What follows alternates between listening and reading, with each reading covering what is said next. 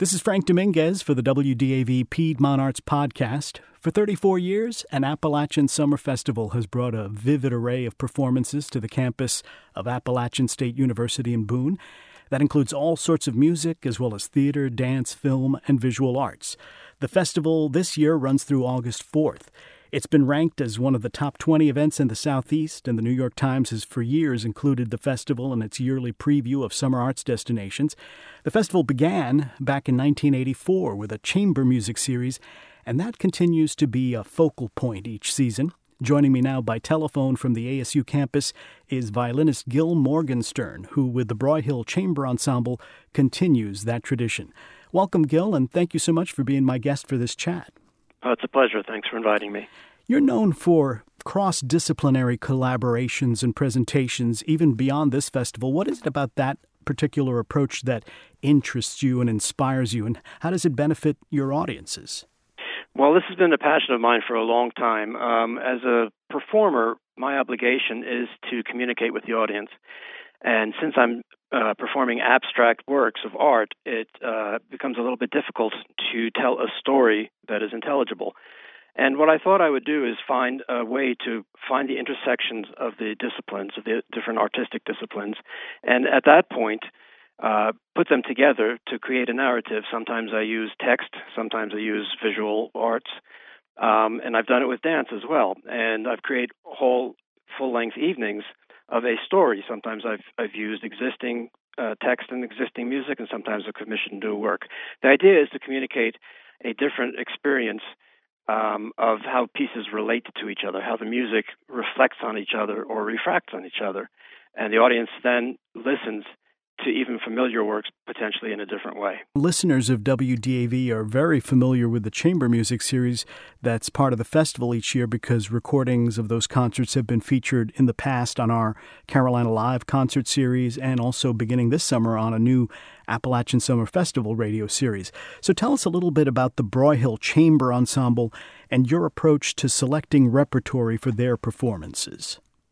Well, the chamber ensemble was, as you mentioned, um, the first um, offering at the first festival, um, and it's continued on every year for 34 years. And uh, what I do is I bring in the best artists that I can, um, and I treat the uh, programming as though it were programming not necessarily at a summer festival, but at any New York or Los Angeles or any major uh, performance center.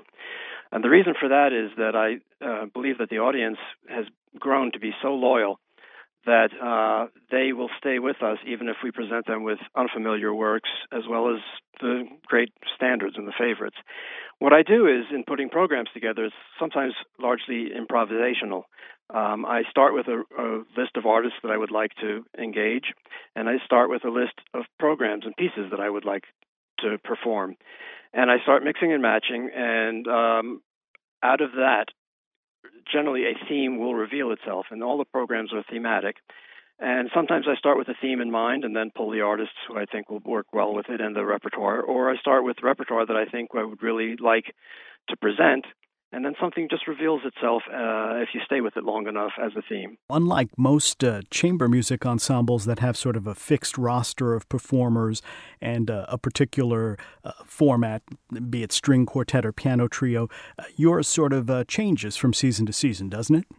Yes, it does, and that's one of the great things about being able to do this here is there's a flexibility of programming anything from solo works to uh, quintets, sometimes even sextets.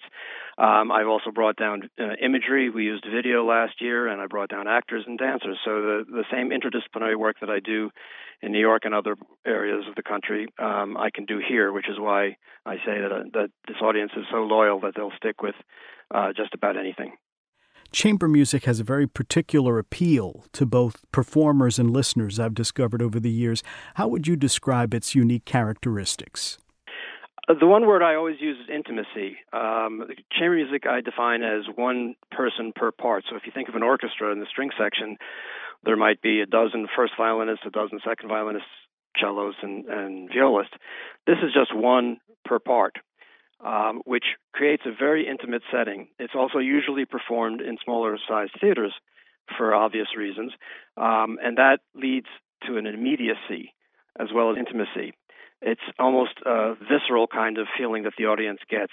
Uh, whereas orchestral is grandiose and lots of volume, um, the chamber music has this intensity to it that can only come from being really what we call exposed by only four people or three people or five people on stage. You mentioned having some themes that evolve or present themselves as you work on the programming for each season. What are some of the themes that are coming up uh, this season in your presentations? Well, there are two more uh, performances here at Appalachian Summer Festival, one on July 22nd and one on July 25th. On the 22nd, the title of it is Where in the World? And essentially, I've chosen works of music that are not just by composers from different areas of the world, but their music is reflective of those cultures. So uh, it should be almost immediately recognizable as being French or Middle Eastern or American, let's say. And that's the first concert. The second concert is uh, basically a time with old masters and old friends, and it's uh, Beethoven and the Brahms F minor piano quintet. So that's one that essentially r- brings all of the great repertoire together uh, into one program, ending with probably the greatest uh, piano quintet ever written, which is the Brahms.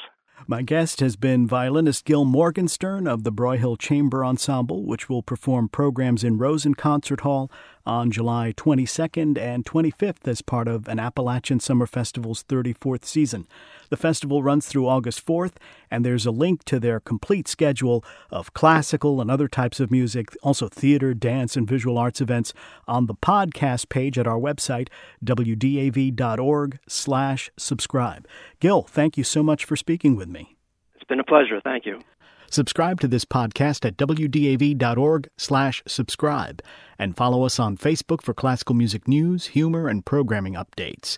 WDAV is a service of Davidson College supported by listeners like you. Find us on the radio at 89.9 FM and HD1, streaming at wdav.org, or on our mobile app available at Google Play and the iTunes App Store. For the WDAV Piedmont Arts Podcast, I'm Frank Dominguez. Thanks for listening.